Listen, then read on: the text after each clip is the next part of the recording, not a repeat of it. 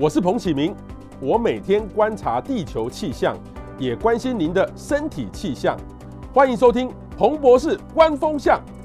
我现在人呢是在台湾哈，呃，从已经从英英国要回来了，已已经从英国回来了，但是呢要隔离十四天了哈。那我目前呃也感谢哈，我在国外的时候哈，虽然英国的这个。呃，疫情是相当的严重，但是我们做好了各种可以尽量能够保护自己的方式，全程戴口罩了哈，戴的好辛苦哦。那我记得呢，回来了两天，全程一直戴，那个鼻子这边都很不舒服哈。在台湾有时候回到家都可以弄，可是在外面出差旅行坐飞机，那真的压力很大，所以都都是很整天戴，那真的很不舒服了哈。好，我们今天呢，呃。这个角色意味哈，我人在外面哈，我们的摄影棚呢，特别是欢迎到我们的天气职人吴胜宇卡大哈，来跟我一起来聊聊这个气候上的一个变化。卡大你好，博士好，各位雅虎 TV 的朋友们大家好。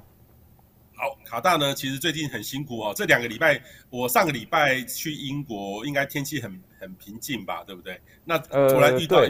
这个，呃，其实最大的变化就是，其实最大的变化就是在这两天呐，哦，就是从大概从礼拜礼拜天开始，然后陆续，然后这两天，然后这样子整个变化的过程哦，前面是比较湿，然后后面又转成比较干。那整个温度就明显的降下来，所以现在呃最冷的时间还好是已经过了，喔，那接下来就是慢慢要开始进入到回温的阶段。哦，回温，但是也回不到秋老虎，对不对？对，因为现在看起来的话，后面其实陆陆续续还是有东北风要下来哦，喔，所以其实。要说到很热，就是到那种很明显的南风啊，然后整个暖空气上来，大家要感受到非常热的那种情况，就是大家认知中的那种秋老虎看起来机会其实是不高的。哦，秋老虎机会是不高的哈，所以各位不要想太多了哈，就是已经真进真的进进入深秋的这种感觉了啦哈。通常我们定义上是十二月、一月、二月才是冬天嘛，对不对？所以现在还是属于秋天的尾巴，进入一个深秋的。十一月算是秋天的尾巴，嘿。秋天的尾巴，哈，所以呃，我不知道，因为我在英国都看到，我在在乡他们乡间的小路，哦，都看到那个枫叶，好漂亮哦。台湾现在枫叶开了没？呃，山区听说已经有点红了，就是因为前一阵子其实那个日夜温差开始出来了之后，已经有一点点红了。但是呃，通常台湾的枫叶要真的要到漂亮，大概要到下个月十二月，大概会比较漂亮。好，所以各位可以稍微期待一下了哈。好，卡大，我们来看一下哈，这个呃，我们做准备的几个问题哈，来看今年的冬天的气候的预测啦哈。第一个呢，是我相信大家都已经知道很多媒体的报道哈，就是今年有一个反声音现象，反声音现象正在发展当中哈。那今年的反声音的现象呢？呃，是否会影响到今年的冬天？今年到底会不会很冷？哦，为什么我要这样问呢？因为前几次几个礼拜前，哈、这个有一个媒体他就直接抓我一条话说，呃，某气象专家谁谁谁，哦，觉得今年冬天会非常冷，然后彭启明也这样认为。所以今年冬天会很冷，拿我的，可是我就觉得莫名其妙啊，我也没有这样说，我是说，如果是法圣音的话，其实某些情境会真的会比较冷，但是整个东亚区没有说台湾，所以等于是记者会直接哈把把我们一些东西变得很严重的标哈。啊，我在这呃，通常哈这个被断章取义很快，但是要反驳哦要澄清的哈都没有人会特别去报道，对，所以我也蛮困扰的哈，但是问题是说有些人就喜欢冬天冷，有些人就喜欢冬天暖。哦，这个就自己要随时要去更新这样的资料。那如果我们来看科学的这个数字来看的话，呃，现在反射音的确在发生当中，哈，这没有话说。但是冬天到底冷或不冷？目前我们的最新预测在怎么样？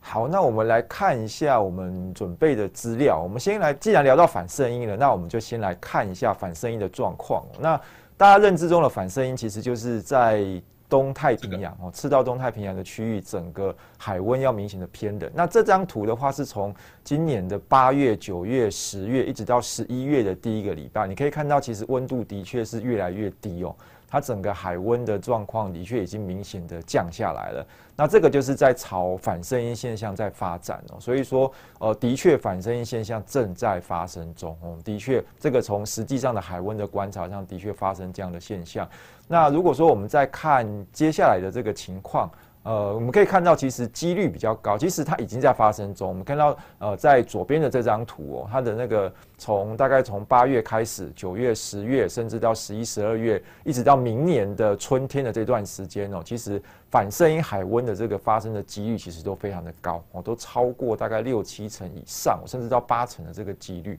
一直要到明年的春天之后，整个反声音发生的机会才会明显的降下来。所以说，呃，现在从实际海温来观察，的确反声音已经在发生，所以说它还会再维持。哦，接下来的这一两个月可能会慢慢进入到高峰，然后通常大概到一月到二月，它达到高峰之后，整个温度就会开始反转。好，进入到春天之后，整个温度海温开始反转了之后，整个反声音的这个现象就会明显的减弱，然后就有机会后面看起来到明年的春天的后期到明年的夏天会回到比较正常的海温哦，灰色的这个看起来就是正常的海温，整个几率又明显的升高上来。好，所以说这个东西就是看起来今年的冬天到明年的春天哦，的确是一个反圣婴的现象。但是还好它的强度看起来不是很强哦。从整个右边这张图上来看的话，其实它的这个海温大概就比正常的海温低差不多零点五度到一度左右。那这种的范围看起来就是一个中等偏弱的这个反射音哦，所以说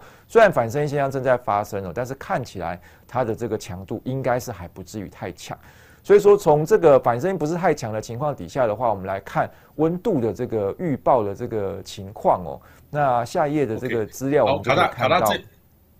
这边我们先给大家解释一下哦。好，卡大提供这两张图很有意义哦，跟各位讲，呃，蓝色的拉尼娜哦，女孩。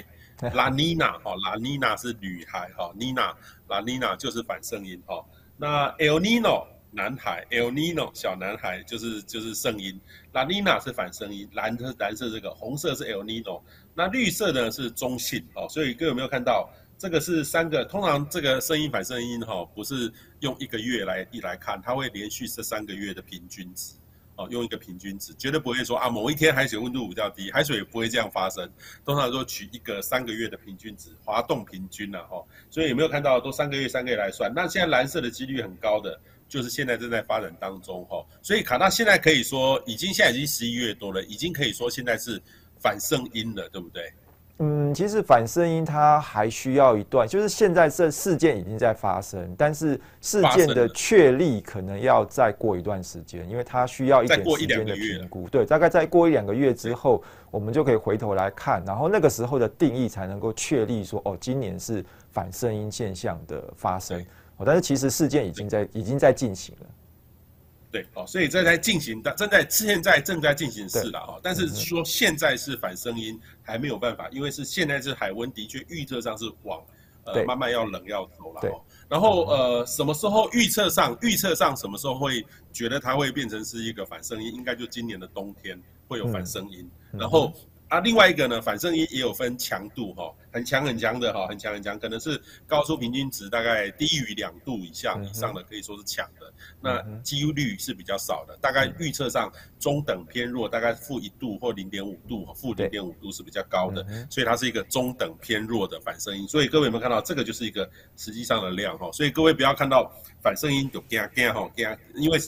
很多人提到反声音就冬天会很冷，所以这个皮这个前一阵子听说暖暖包都卖光了，我我不知道台湾会不会这样。但是问题是说，这个有一点恐慌的性质哦，没很少很少人会十一月初再买，或是十月底就买暖暖包的哦。我觉得这是商家会炒作的这个嫌疑在里面了哦。好，所以这个是我做是做的一个补充。好，卡纳，你这个最重要的关键就是温度的预测。好，那这个其实就是 ECMWF 哦，就是欧洲中期预报中心哦，大家公认哦，就是呃预报模式上来说算是准确度非常高的一个预测的机构，他们所提供的这个从今年的十一月到明年一月三个月的这个温度预报哦，那呃红色的部分表示发生高温的几率哦，越红的部分表示发生呃温度高于平均值的这个几率是越高的区域，那白色就是正常。那如果是蓝色的部分的话，表示呃温度有机会低于哦气候平均值。那颜色越深的蓝色，表示发生的几率越高。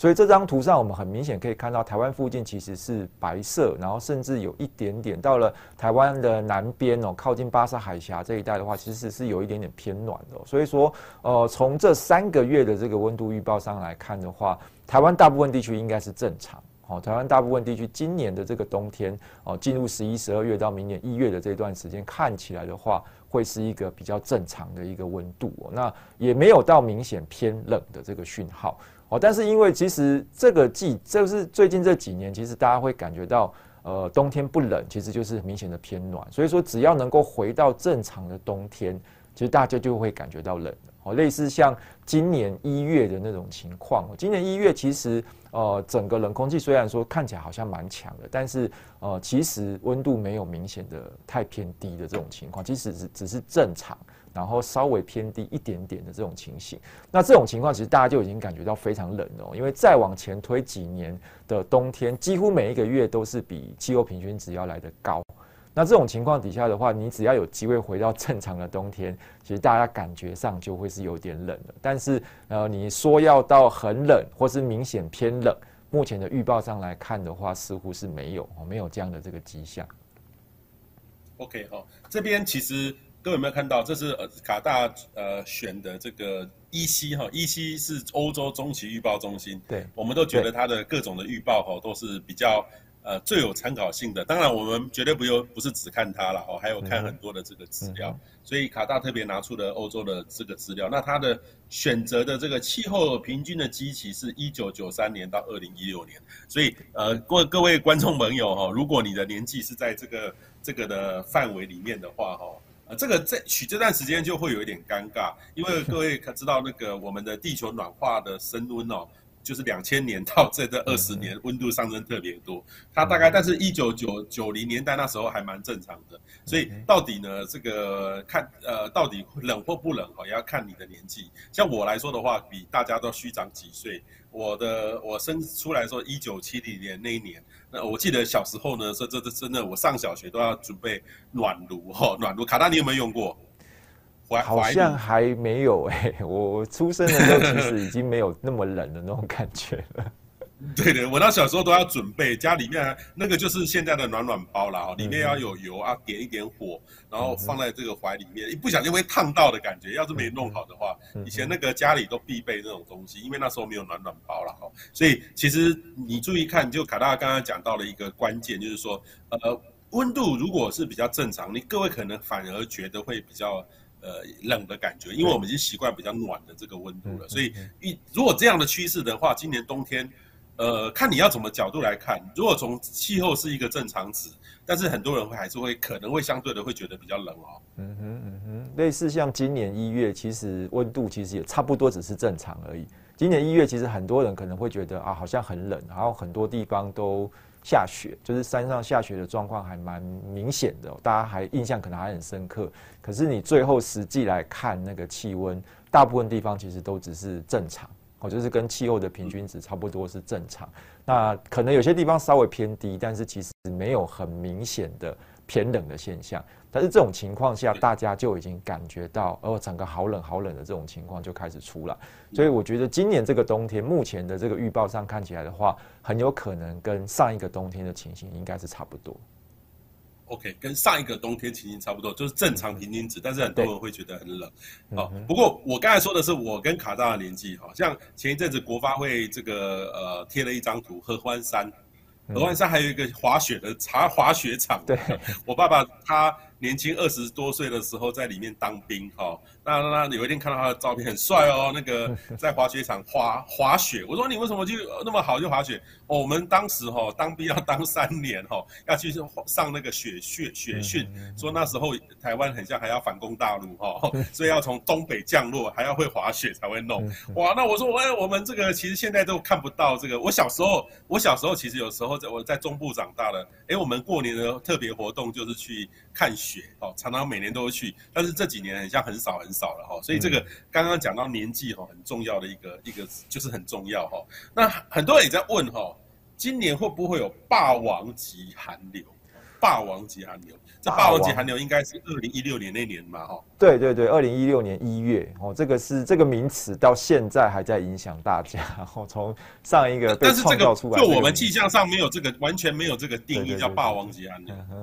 气象上是没有这个名词啊，这个名词真的是呃，好像是大陆那边的媒体创造出来的，然后就沿用到台湾这个地方来。那其实今年会不会再有？这个所谓霸王级寒流，其实当年的情况是蛮蛮特殊的哦。当年是在非常巧合，然后非常巧合的情况底下的时候，才引发了一个这样子的一个所谓霸王级的寒流。其实它就是冷空气经过了蛮长的一段的这个蓄积哦，然后蓄积到一定的程度之后，在呃合适的条件底下，然后让它快速而且大量的往南冲。那当时冷空气的确蓄积的强度非常非常的够哦，所以说往南冲的幅度又够大，这个情况底下就造成了这个呃非常极端的这种低温的这种的这种情况。那这个时候我们就可以来想啊，就是呃如果说霸王级寒流它一定要达成这样的这个条件的话，呃它需要冷空气要蓄积的够久，好才能够累积到够多的这个冷空气。那另外一个条件就是它南下的程度要够大。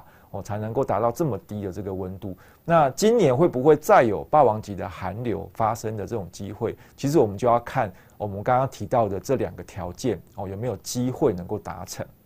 那这个话，我们来看一下日本气象厅哦所给我们的这个预报。它这个是从十一月到一月哦，他们会用这种。呃，日本其实他们很喜欢这种很漫画风格，或者是这种很比较卡哇伊的这种形的这种形态，然后他们有点像漫画这样子，然后去表现出这个呃气候中观的这个形态的这个样子。那从这张图上，我们其实看得出来哦，它在北边画了一条很粗的这个实线，它表示是西风带的这个位置。那的确哦，今年这个冬天可能西风带的这个位置哦，它会比正常的这个状况稍微往南一点点，而且在台湾的北边可以看得出来有个比较明显的这种 V 型哦，就是它有点往南延伸的这种情况。那这个就是所谓的东亚的这种大潮。那这个大潮如果它比较明显的话，它就会容易带动冷空气往南移动，在冬天的时候，冷空气往南移动的幅度就会比较大。那另外一个就是在日本的北方哦，在北海道那边，它画了一个圈哦，那个地方就是呃，正常来说就是呃很明显的低压，非常非常大，而且非常非常强的低压，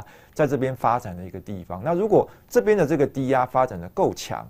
冷空气也会比较容易南下。好，所以说目前来看的话，这张图上已经出现两个这样冷空气容易南下的条件。那另外还有第三个，就是在南海哦。如果南海的气压比较低哦，就是这个地方是一个比较低压的这个位置的话，哦，大家都知道，其实冷空呃，这个空气是从高压往低压的方向流。如果南边的气压比较低的话，它也会有利于北边的冷空气往南下。所以在这在这张图上已经可以看到三个有利于冷空气南下的这个条件哦。所以说它在北边画了一个呃淡蓝色的这个区域哦，它是很明显的把这个认为说冷高压往南移动的这个情况会比较频繁哦，比较容易往南，然后这样的话冷空气往南的这个幅度的确是会比较大一些些，但是它的这个次数也会是比较频繁的。那如果是这种比较频繁冷空气往南下这种情况的话，我们刚刚提到哦，如果说你要有达到霸王级寒流的话，它冷空气要蓄积要够久，好像要累积到一定的程度之后，一口气往南冲的这种情况底下，呃，所谓才会达到这么低的这个温度。但是如果说你冷空气呃，南下的幅度是比较频繁的，我觉得累积一下就往南，累积一下就往南的话，虽然说可能温度会比较低一点点哦，就是会比较接近到正常的这个温度，但是你要说要出现到非常极端的这种温度，低温的这种情况，看起来机会反而会相对比较低一点点。哦，所以说目前如果照这个预报上来看的话，我们大家可以讲这个冬天。冷空气往南的次数会比较多哦，就是可能会有一些比较频繁冷空气一直影响到台湾的这个情况。但是你要说哦，有那种累积很久，然后突然间一口气下来，然后造成极端低温的这种情况，看起来似乎机会并不是很大哦。从这个哦整个中观的这个气候的这个预报的这个配置来看的话，似乎这样的机会似乎并不是很高。嗯嗯，好，所以各位这有没有看到这张图呢？跟前面这一张欧洲中期预报的就可以相互的对照哈，解释方法不一样，一个是。最后的预报的结果，一个是从这个它的动力去想象这个图哈，所以我们每个预报员呢，其实看到这个天气是会想象的哈。卡大，你是不是会有一个习惯去想象今天的天气？然后就就像我们电影想象一个工程师要盖一个房子一样，那他就要想怎么盖，心里面会会想好，就像医生要开刀一样，医生要怎么开怎么开，然后就想这个。器官在什么地方？我们天气也是高压、低压配置，这个空气怎么流？嗯、想一想，想出来，哎，想对了之后，再跟天气模式做预报，哈，这样才会比较好，而不是说哦，看到这个数字而已，数字而已的话，其实你最后你完全没有任何想象的空间。因为其实天其实气象预报是需要逻辑的啦，它是需要有一点逻辑的概念，就是你的逻辑要对。那你这样的话，后面整个预报的这个情况才会是准的，要不然的话，呃，简单来说就是你要做出的是合理的预报，而不是你想要的预报。这个在做预报的时候，其实还蛮重要的。这个卡大刚才讲到一个你想要的预报，很多人说我想要晴天，你给我晴天预报。就是就是对啊，因为很多人可能会觉得说，哎，我的预测希望是那个样子，然后就做出一个不是很合理的这个预测的结果，那这样的话就很容易失准哦。老实说，预报员不应该做这样的事情。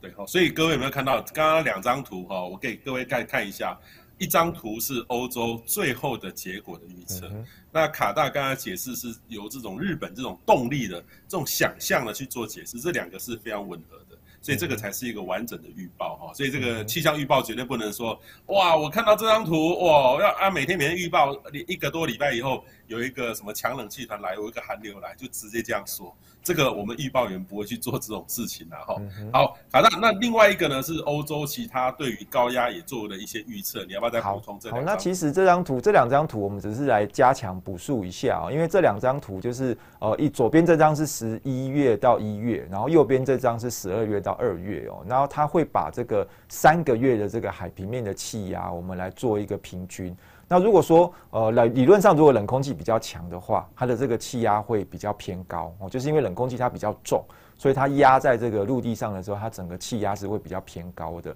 那如果但是从这两张图上，我们都可以看到，在我们的附近还有我们的北边，其实大陆的冷高压它的强度似乎没有特别强。我就是说，它并没有很明显的这种冷空气去累积，然后导致整个气压明显偏高的这个现象。你如果说北边的冷空气南下很强，就是冷空气的强度很强的话，它应该是在北边会有很明显的气压偏高的这个趋势。但是目前看起来的话，似乎没有这样的这个预报的这个结果。所以说，大概符合我们刚刚的预期哦。但是你整个来看，它冷空气南下的趋势是有的。好，冷空气南下，在大陆上这边都是冷高压，所以说冷高压应该是会比较频繁的南下，但是强度似乎没有特别强哦。如果特别强的话，它的这个气压应该是会偏高的哦，它应该是会出现偏高的状态。但是从预报的结果上来看，算是正常。所以说冷空气南下可能比较频繁哦，但是强度没有特别的强。那另外一张哦，我们再看一下下一张的这个结果哦。下一张的话就是温度哦，这个就是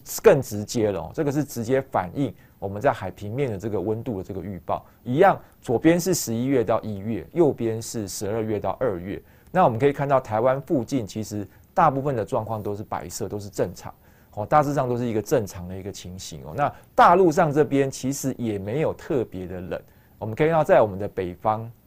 哦，大陆上这一块区域的话，其实也没有特别低温的这种现象，这就表示说，呃，冷空气是会南下的。哦，的确，整个趋势上来看，冷空气是会南下的，但是它其实大部分时间是有一点点正常，甚至在大陆上来讲的话，还没有达到他们有点偏冷的这种状况，反而是有一点对他们来说那边是有一点点偏暖。哦，对我们来说的话是正常，所以说整个来看，冷空气是会下来的哦，而且可能会比较频繁。哦，从我们现在能够看得到的资料，哦，接下来从十一月、十二月到一月，的确有看到一个接着一个的这种大陆冷高压往南下的这个趋势是有看到的，但是强度上来讲的话，似乎都没有特别强。所以说，以整个大的这个趋势上来看的话，我们会认为今年这个冬天它的温度大概是正常的一个冬天哦，没有到偏暖，但是也没有明显的偏冷，哦，就是接近到一个气候正常值的一个趋势。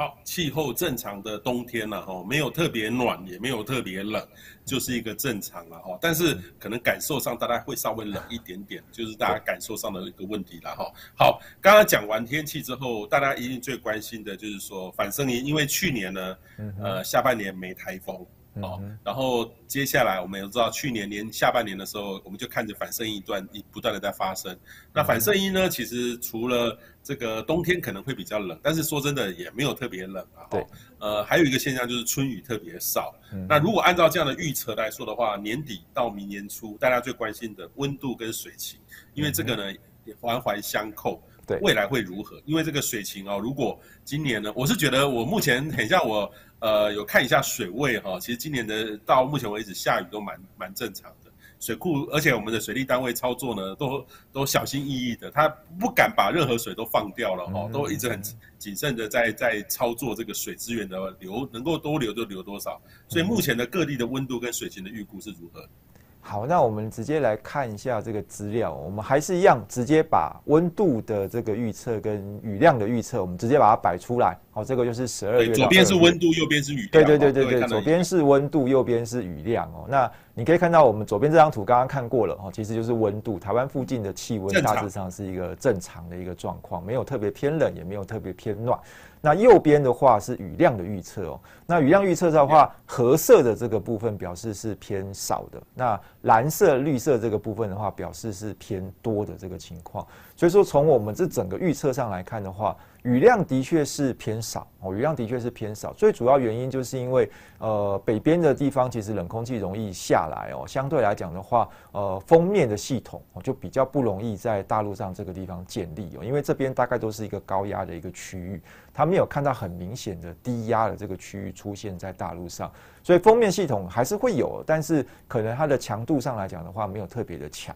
哦，没有特别强的情况底下的话，呃，在冬天到春天这段时间，其实很需要的哦，带来降雨的系统大概都是锋面的系统。那如果锋面的强度不够强，或者是说它发生的次数比较少的话，那整个降雨的情况就会偏少，因为大概都是高压在控制的情况底下的话，呃，你就不容易有天气的系统去引发降雨的状况。所以你可以看到，它其实从大陆上一直延伸过来到台湾附近一大片。哦，都是雨量偏少的这个区域哦，所以说哦，这个其实也蛮符合反圣婴现象的这个发生的状况。哦，类似像从去年的年底一直到今年的年初，哦，一直到今年大概三四月那段时间都是一样。哦，整个冬雨跟春雨都会有比较偏少的一个情况。哦，应该是跟去年到今年年初的这个情形会非常非常的像哦。因为从去年其实呃会这么偏，就是会这么缺水的原因哦，其实刚刚博士已经有提到，最主要其实还是源自于去年的下半年哦，就是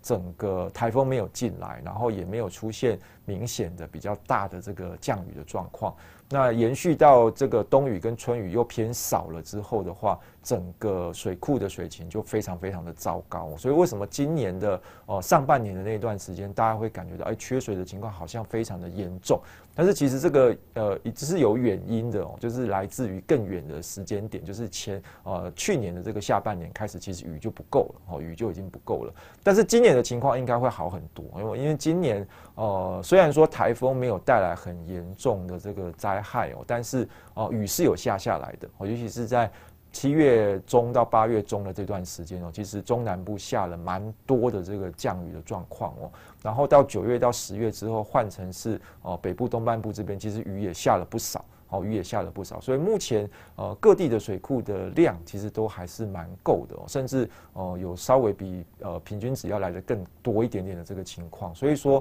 呃即使接下来雨量比较少哦，但是如果说呃在调节的情况呃非常调节的非常好哦，就是调控的这个情况做得非常好的这个情况底下的话，应该是不会像重演像今年上半年那种非常缺水的这个情形。哦，即使在反声音的这种环境底下的话，呃，冬雨跟春雨偏少是正常的，哦，是正常的。所以说，目前的气候预报上看起来，虽然雨量会偏少，哦，但是因为今年的这下半年这段时间，其实雨量下得够多了，哦，所以说，呃，目前来看，呃，水情应该是不会像今年的上半年这么紧张，哦，应该是不会像今年上半年这么紧张。呃，虽然说有可能还是会，大家还是会感觉到，哎，很久好像没有下雨。好像会不会有干旱的这个情形哦？但是呃，水的这个来源的话，目前来看，只要控制得好，应该是没有太大的问题。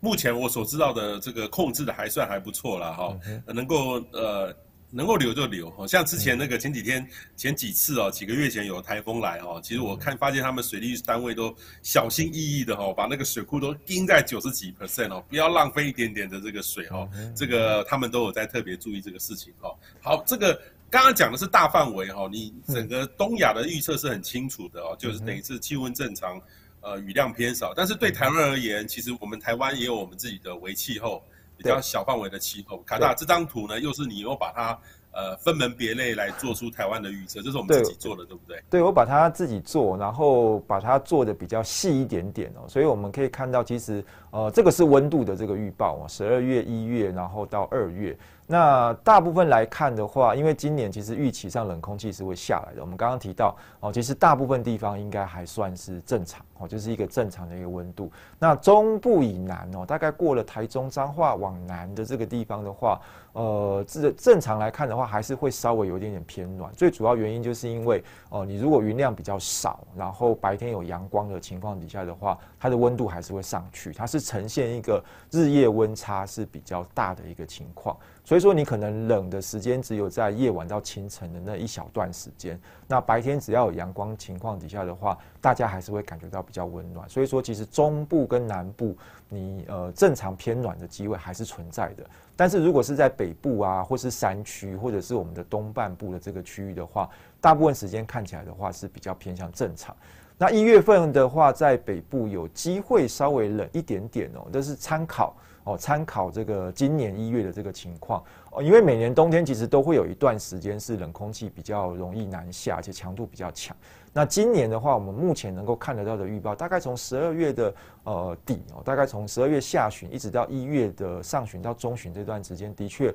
冷空气南下的这个幅度看起来有稍微再更大一点点。所以说哦，有机会哦，在北台湾这个地方，尤其是因为北部这个位置其实是直接面临这个冷空气南下哦，直接受冲击的地方。所以它容易有一些比较低的这个温度发生的机会，所以说在一月份的时候，我们让北台湾这个地方有一点点正常偏低的这个预测会出来，但是其实就整个这张图三个月的这张图上来看的话，大部分地方是正常哦。那到二月之后的话，其实呃温度就要慢慢的开始回来了，所以说你可以看到正常偏暖的这个范围变大了哦，比这个一月的时候正常偏暖的范围是最小的。然后到二月的时候开始往北，然后整个范围开始慢慢的有扩大的这个趋势开始出来了。所以说，哦，今年二月其实也是，哦，今年一月比较冷，但是到二月的时候已经明显的开始回暖了。所以说，这是参考了哦，从去年底到今年初上一个冬天整个变化反射音的这个环境底下所造成的这个变化，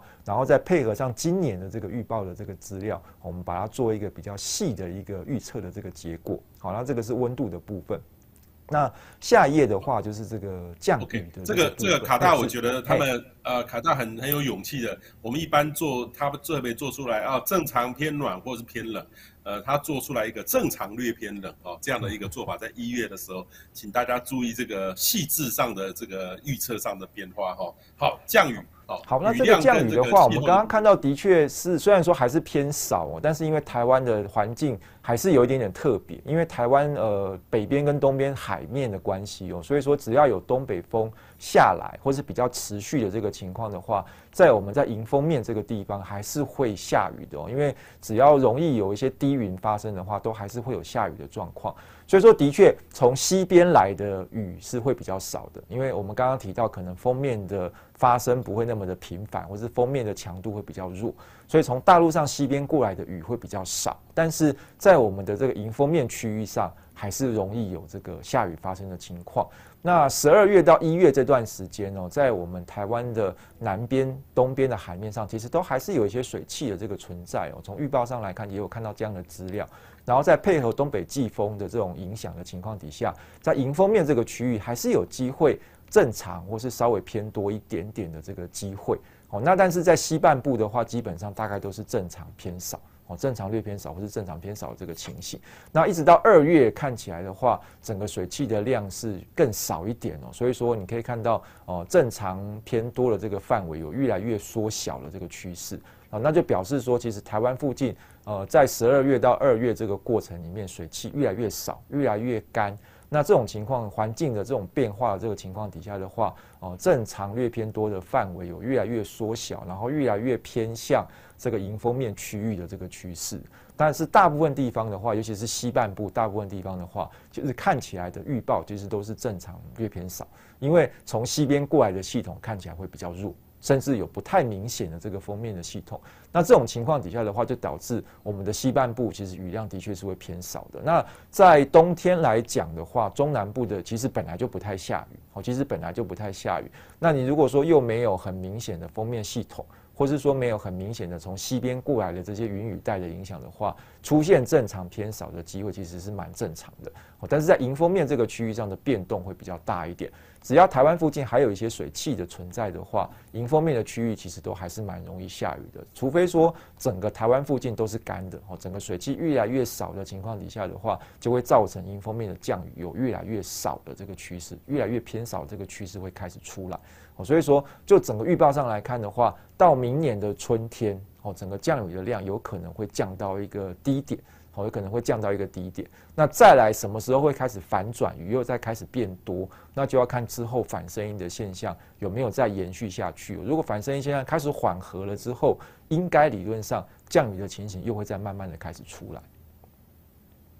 好，这个是非常详细的预测哈，所以这两页请大家。多做参考哈，呃，这个其实是我们已经做到乡镇的这个预测的等级的气候预测了哈，所以各位可以参考一下，这个对大家未来这几个月，呃，应该很有很有用了哈。好，另外一个呢就是台风哈，台风哈，这个其实感觉起来哈，今年后半期这个台风一下子就突然就收起来的感觉，台风季是不是已经结束了？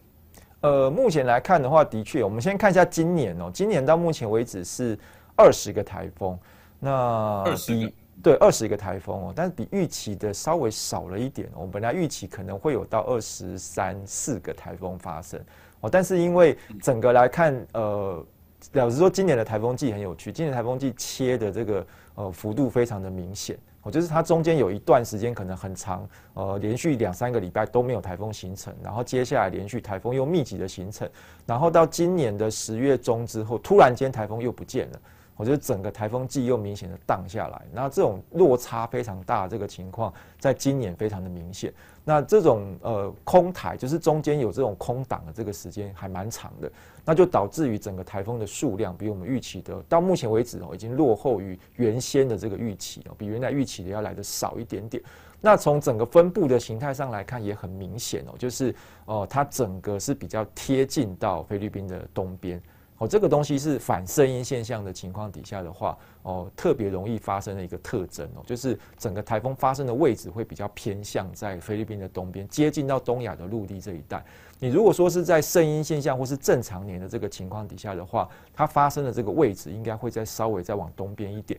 哦，就是会在更远的这个海面上会有比较多的台风发发生的这个机会。但是今年看起来的话，整个发生的位置很明显的往西偏。哦，偏到菲律宾东边的这个地方来，哦，这个就是一个反圣婴年的这个情况和海温的这个分布的情况底下，比较特殊的、比较典型的一个状况，就会分布成这个样子。那至于说，呃，我们刚刚提到，从大概十月中下旬之后，一直到现在，突然间台风就不见了，台风就不见了，它不再有明显的台风陆续的发生。最主要原因就是，呃，整个太平洋高压的位置哦，它已经明显的往下。哦，就是往南的方向整个延伸下来。那它把原本，各位可以看一下这个这两张图，卡大提供的就是整个高压整个已经往下了。对对，整个高压整个明显的往往南推下来了。然后接下来的十一月到十二月也都是哦，那就表示说，呃，原本应该是台风很容易发生的位置，尤其是呃今年台风密集发生的菲律宾东边的这一块区域，它已经整个变成是高压的这个范围。所以接下来的话，其实台风就变得不太容易再发展，不能说完全的没有没有机会，还是会有哦。就是接下来，其实呃太平洋这个地方的话，一年十二个月都会有台风形成哦。那偶尔还是会跑出一两个出来，但是跟呃先前那种连续密集发生，大家所谓的台风季。好，台风季就是台风不断连续不断发生的这个情况底下，我们叫做台风季。那其实台风季已经结束了。那接下来的话，在这个高压呃西伸啊，或是东退的这个空档里面，可能才会有机会冒出一两个台风出来。但是那个就是已经是尾声了，所以说今年台风季老实说已经结束了哦，这个高压已经往南退了。每年只要看到这样的现象，大概都已经知道台风季已经结束，好，台风季已经结束。那后面再发生的都是一些零星的这种台风的个案哦，它已经不是台风的这个季节。那如果说呃高压还没有往南退哦，假设说现在高压还在很北边，南边的这个位置还很空的话，那就是台风季还没有结束。但是今年看起来整个高压已经往南退了，台风季理论上已经结束。后面即使再有台风，看起来的话要接近或是影响到台湾的机会，看起来也蛮低的。嗯嗯，好，这个这样子其实可以很完整的。呃，我们今天问题非常的多哈，大概都可以解决到他的问题哈。好，我们来看网友的问题哦。孙佩瑜说，十二月会很冷吗？会到十度以下的温度会出现吗？呃，其实应该是有机会。老实说哈，因为其实呃，十二月发生寒流，就是温度低于十度，呃，还蛮正常的。如果没有发生的话，才叫做不正常。所以说，如果今年我们预期是一个正常的冬天的话，其实十二月应该是有机会低于十度。对，十二月其实我印象里面，通常大概都有三到四波冷气团，一个礼拜来一波。嗯、对，然后有时候夹强一点就变寒流了。对，如果再强一点，尤其是接近到下旬，到快要到跨年的时候，大家可能有印象，每一年好像大家跨年都在期待有没有很强的冷空气下来的那个状况，或是圣诞节，对，圣诞节到跨年的这段时间，也许今年可以期待一下，搞不好有机会。要要要是不冷就没有圣诞节那种。对对对对，大家就会觉得好像不冷就没有气氛的那种感觉。对啊对啊，这个廖玉凯说他只关心平地会不会下雪，其实今年的照这个数据来看有点困难。呃，老实说，应该是非常的困难啊！我在平地真的要下到雪，我觉得机会真的太低了。对对，好，这个蔡丽蝶说博士午安，室内十九度不会太冷了哦。其实呃我在英国哦，这个虽然是在十度以下，都在十度以下。嗯可是我在室内都穿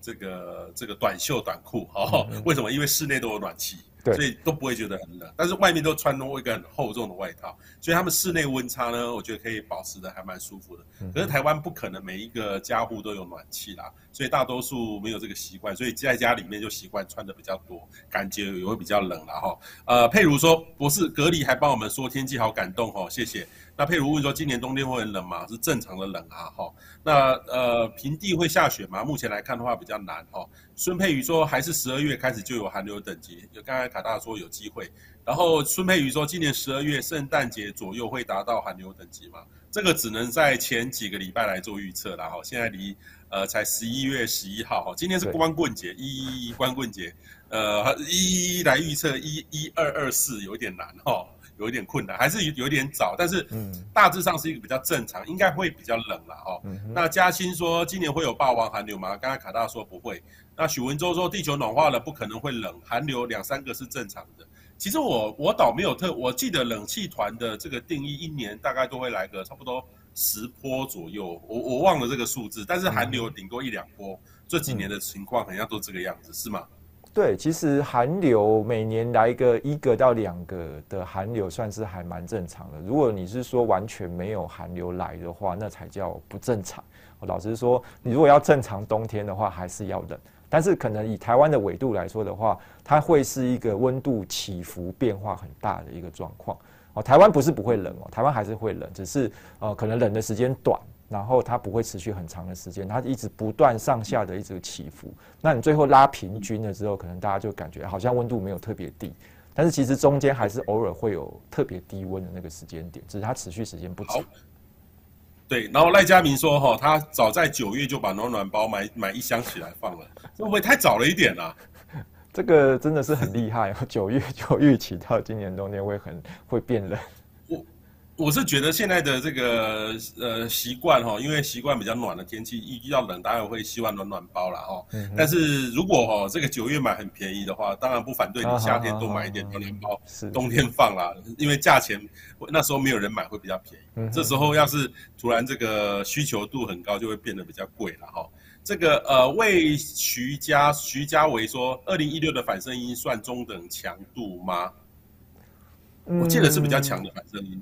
二零一六年，我记得好像也没有，好像没有特别，对，没有什么特别明显的反声音现象。我们印大家印象中上一个特别强的反声音现象，其实应该是发生在二零一零。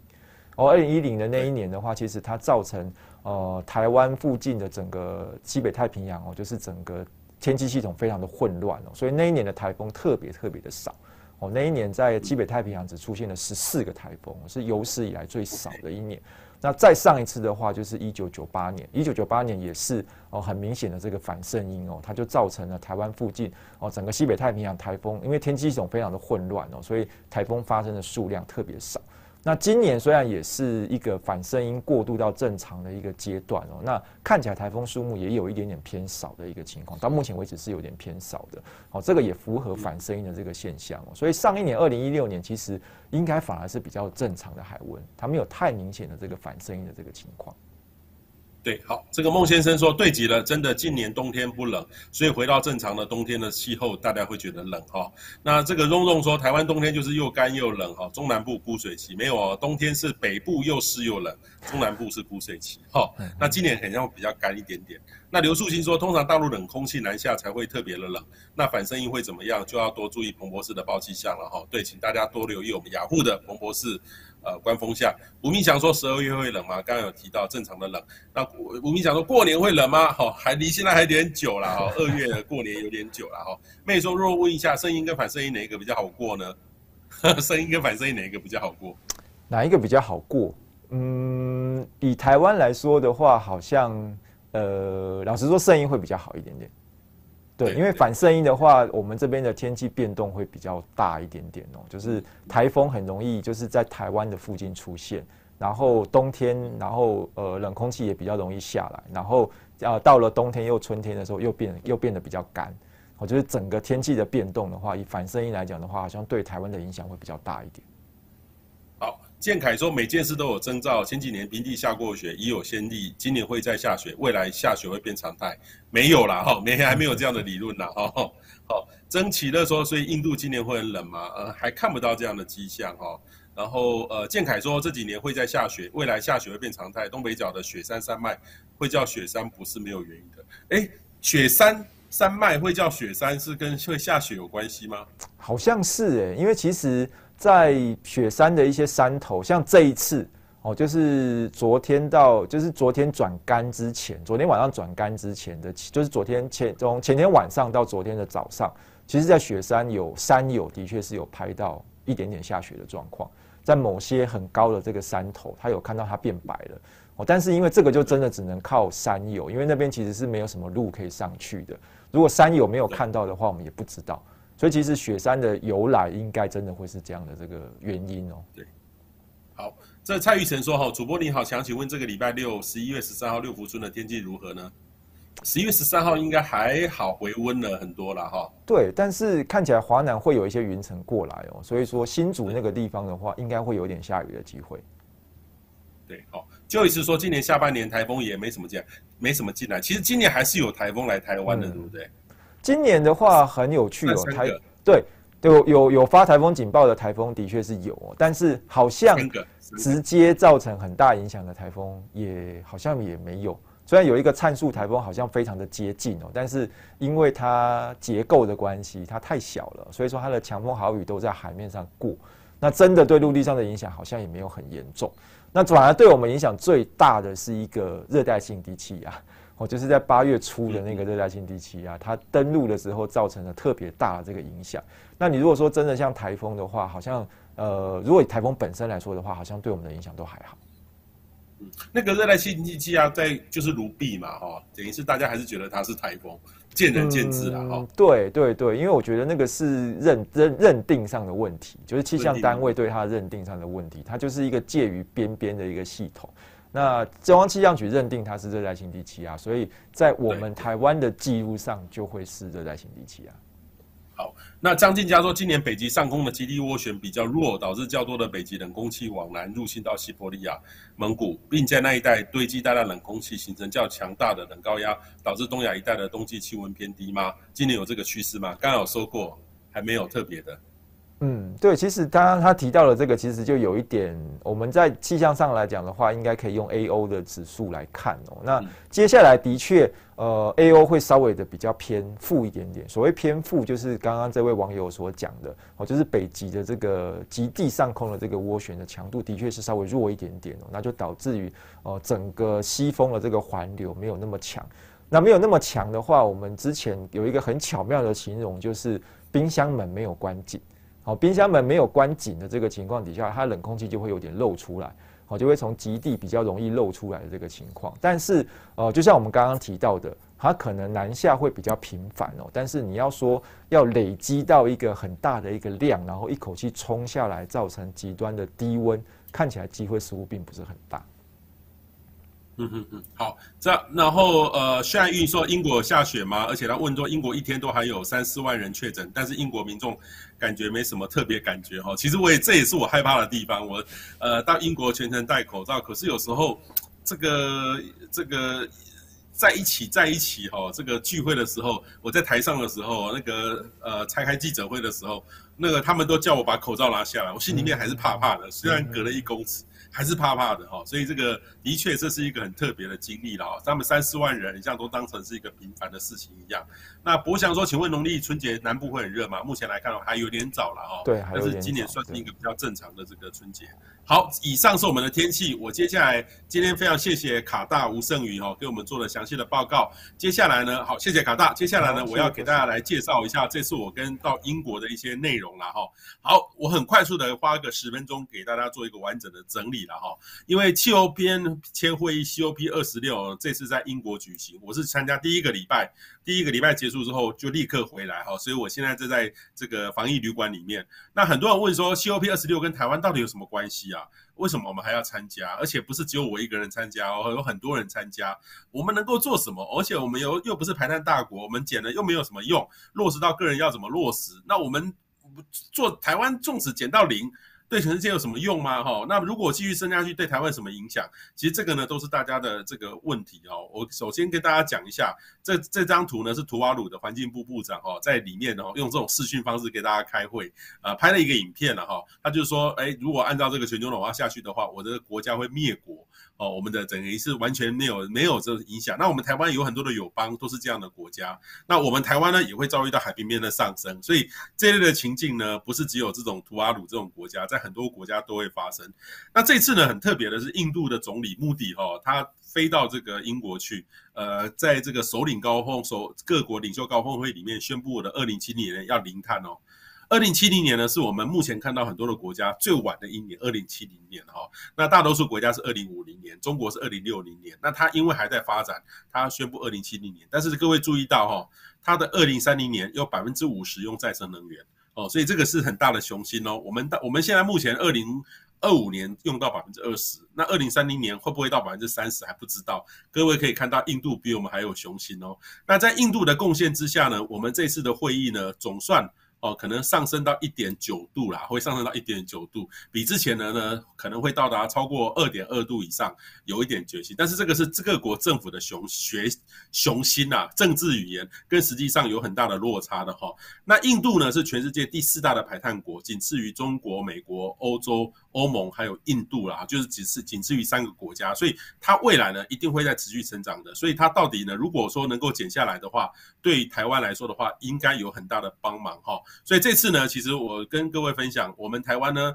整个在全球的气候评比里面呢，的确是很落后。但是这个方法呢，我个人一直强调，它的评比就是一个评比而已啦，哈，就跟考试不一样的考试就有不一样的结果。那你就相看你相信什么样的考试啦，哈。那我觉得这个这个考考试就是一种考试之一嘛，哦，不代表这个人就会怎么样。但是当别人评你不好的时候，我们能够多检讨就多检讨啦，哈。那我个人认为，像我之前就跟那些他们的团队合作，因为我也担任过很多国际的评比，我觉得他们那个评比有点太过简单了哈。所以说真的，如果有更好的组织做出更好的评比，我我会相信别的组织的严谨程程度了哈。不过我会觉得这次我参加会议里面很重要的是，我们要想一个就是气候变迁的产业是什么？其实呃不是只有国家做，很多民间企业的发展这个都很有用，很有用了哈。那 COP 的会议有什么重点？有没有突破性的进展？跟往年有什么不一样？我跟大家讲哈，其实这个会议哈，从这个呃一九九四年开始成立之后，然后到一九九七年叫 COP 三哈，就是叫京都议定书哈，有没有各位有没有看到？今年是二十六，其实去年没有办，已经二十七年了，已经二十七年了。呃，如果参加第一届的话，二十岁的话，呃，有一个有一个年轻人代表国家。呃，他最低阶三十年，三十岁的时候去参加，经过二十七年，已经是五十七岁了哈，搞不好都做到部长了，都做到部长了。但是呢，其实这当中呢，遇到美国的一直退出，然后整个全世界，呃，包含川普当上当上美国总统，整个的大改变，所以整个全世界呢，因为气候变迁的这个议题呢，起起落落哦。总算在今年，因为新冠疫情的因素，很多的国家转型哈，就会跟我们这个一样，就等于是转型转得特别的用力哈。包含了拜登选上美国重回气候变迁等等，包含 IPCC 的报告告诉我们，气地球已经变成是一个红色警戒了。呃，这次气候会议呢，就是在英国的苏格兰这举行，然后，所以我上个礼拜就在这个地方开这个会，这代表是一个不一样崭新的时代。那现在呢，这个是昨天的这个 COP 大会的主席哦，英国的这个指派的呃这个 COP 的大会主席，他已经有一个草稿出来了，就这个可能叫做格拉斯哥的这个决定的一个协议哦，名称还没有正式出来，我已经在开始看他的初稿了哈，这蛮有意思的，就是说再度确认我们要。往一点五度 C 巴黎气候协定来迈进。那目前的成果呢？我觉得啦，我觉得还蛮不错的啦哈。第一个是签署了甲烷协议哈，甲一般来说的话，二氧化碳大概上升了零点七五度。过去这一百多年来，那甲烷呢是第二大，第二大大概上升了零，提供了零点五度哦，所以他预计呢，二零三零年各国要减三十 percent 的甲烷排放量，这个也是很有雄心哦。各位知道甲烷是从哪里来？最多最多的就是肠道的发酵，动物的肠道发酵，所以这个代表食物链整个要改变哦，这个压力会很大哦。然后另外一个呢，这次通过森林跟土地利用行动，二零三零年就是不砍森林的这个树哈，要好好保存这个土地退化的问题，而且呢，还有二十几个国家提出了淘汰煤电的承诺哦，淘汰煤电哦，煤电哦，用煤用煤燃烧烧这个发电哦，呃，包含了印尼、越南、波兰哈，波兰是这个产煤国。韩国哈，我们的竞争对手韩国、埃及、西班牙、尼泊尔、新加坡等等哦，都是在二零三零年到二零四零年就要把现有的所有的燃煤发电全部停掉。所以中部呢，包含中火的朋友，其实他们如果按照这样的趋势，我相信十几年应该也要被淘汰掉了哈。然后另外一个呢，三十个几个国家已经同意二零三零年要更早的时间要把这个零排放汽车，零排放汽车现在大概。呃，应该是用，如果是零碳的话，就是相对的用绿电的电的话，那这个车子电动车当然就是零碳的排的发零碳排的汽车。所以各位有没有看到，这个是英国领衔的三十几个国家已经率先要提出，二零三零年应该好，所以现在各位哦，下一部车应该就要考虑电动车做这个事情了哈。那因为这次会议呢在英国举行，英国的金融也特别强，所以他们成立一个。Glasgow 的近邻的金融联盟，哈，这个联盟呢是由民间跟政府一起合作的，总共有四百五十的个银行或者保险公司、证券公司等等哦，一起合作，他们这些整个产值加起来一百五十兆美元然后，然后而且呢，他们等于是里面呢，呃，要提供一百兆的美元的融资金额，哈，呃，在在二零五零年前提供。假设各位朋友呢有些创新的，对于低碳的，呃，有。有办法去解决气候变迁的，他都可以给给你第一块、低利贷款哈，提供给你资金来做这个事情哈，所以这个是一个很大的贡献哈。政府的钱，毕竟那个一千亿哈，我早上看到数字，大概总共加到五五亿多了哈。气候的调适基金，但是呢，说真的，这个民间来做会比政府来得快。那全球升温一点五度跟两度差在哪里？其实差还蛮多的哈，所以。一点五度呢，就会我们还可以接受；到两度呢，基本上是已经到达没有办法接受的这种程度哈。更何况两到三度的这个幅度哈。所以，但是目前很多的国家呢，呃，这个是净零碳排的目标哈。啊，各国永续的情境。或各国的承诺，或是现有的政策，像这个大概就三到四度，各国的政策都三到四度左右。那各个零碳排呢，那要很大的雄心，还才能维持到一点五度。那这个就要很大的雄心来做这个事情。那这个里面呢，就包含各国的政策，其实就有不一样的变化。呃，说真的，我是觉得产业有的还要成长，然后我们的交通也没有改变，所以这个要做的是很多。而且呢，最重要是转型的投资都不止。这个是从全球来看的哦。呃，台湾来看的话，这个的投资的比例呢更不够，所以我们真的是要很加油、很加油来做这个事情。那除了这个改变之外，不是只有能源政策。工业还有交通建筑都很重要，包含了在台湾很多的新的盖的房子、豪宅等等，有没有做到零碳低碳，这个都很重要。所以你们可以如果要买房子的话，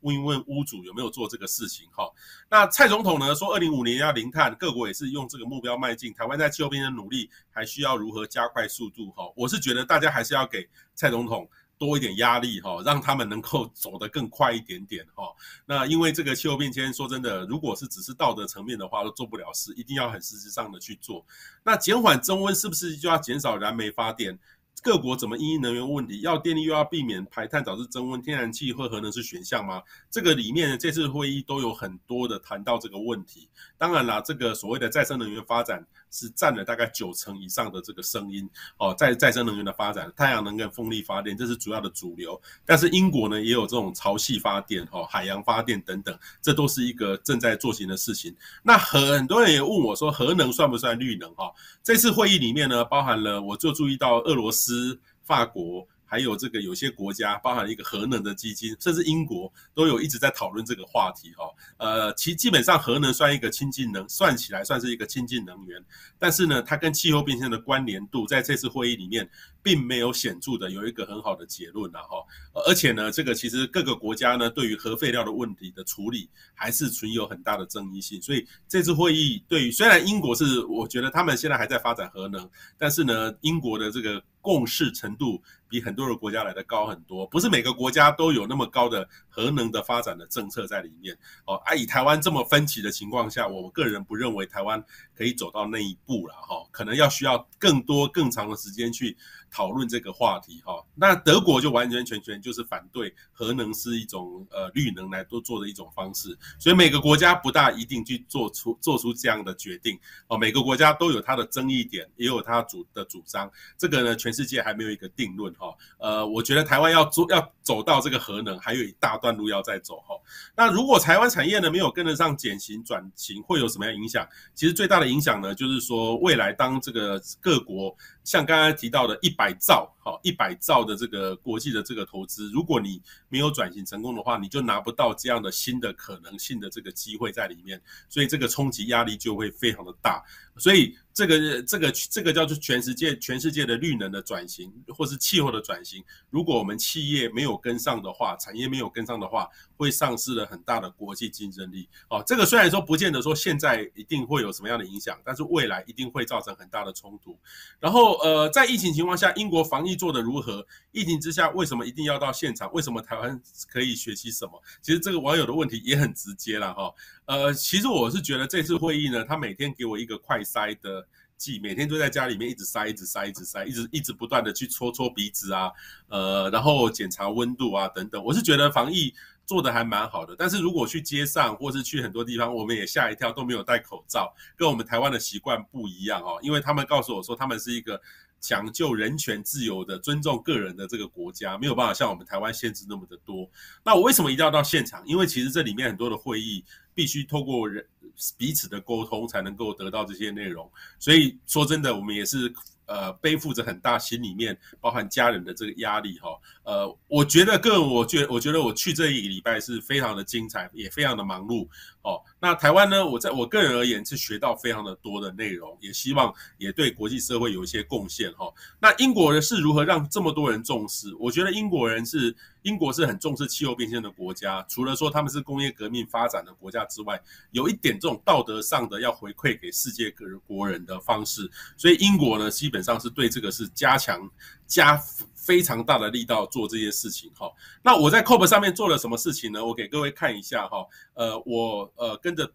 媒体的团队到大爱台去做报道，包含我们在那边雅虎这边有结合了气象主播去做直播，然后还包含了我在这抗议的会场哦做现场的报道哦，我们应该是唯一一个华人在这个台湾人在里面去做报道了。那我也访问了包含了张涵伟哈，他是我们的青年气候联盟的理事长哈，都有直播哈，然后分别也访问了行政院的林子伦的教授有做直播。那我们在这个去这个会场呢有开记者会。呃，介绍台湾气候联盟，我们八大企业来做这个事情。那这个这个叫 Alderskate 的 Nick 就是我们邀请的贵宾，也谢谢些英国代表处的帮忙，我们在做这些事情。我们把成功的把台湾的八个企业，它如何做减碳，呃，ICT 产业的减碳，告诉国际社会，在那个地方宣布。因为我们过去呢，台积电哈是呃在去年的时候是唯一我们这八家里面呃唯一一家做 RE 一百，就是百分之百用在做再生能源。但是经过这一年下来哈，包含了台达电。华硕、宏基都已经做了哈，那后面呢，其他家也跟着在做哈，包含了友达，很像快要宣布了，都大家一起很努力在做这些事情，所以这个事情呢，让国际社会知道说。台湾在全球供应链里面，苹果已经宣布二零三零年每日手机要零碳了。台湾各个企业也跟着在供应链里面。当我们这大的供应链做的话，下游的供应链就会改变。这个呢，就是我们一个很大的这个成效了哈。所以我们在气候会议呢，我做些什么事情，每天有不一样大大小小的事情，就不断的开会直播，让国人可以知道，也去跟国际上的多多做一些交流，听到一些新的知识。我也希望这一点一滴哦，以我个人的力量能够帮。助台湾一点点的忙，也让大家能够多一点的共识哈。以上就是我在 COP 二十六的呃会议，希望我这两个礼拜哈一切平安，也没有确诊，目前为止都是很正常的。也希望赶快呢，在两个礼拜过后呢，我可以回到工作环境，再直接现场的给大家做直播。以上是今天的彭博士观风向，我们下次见，拜拜。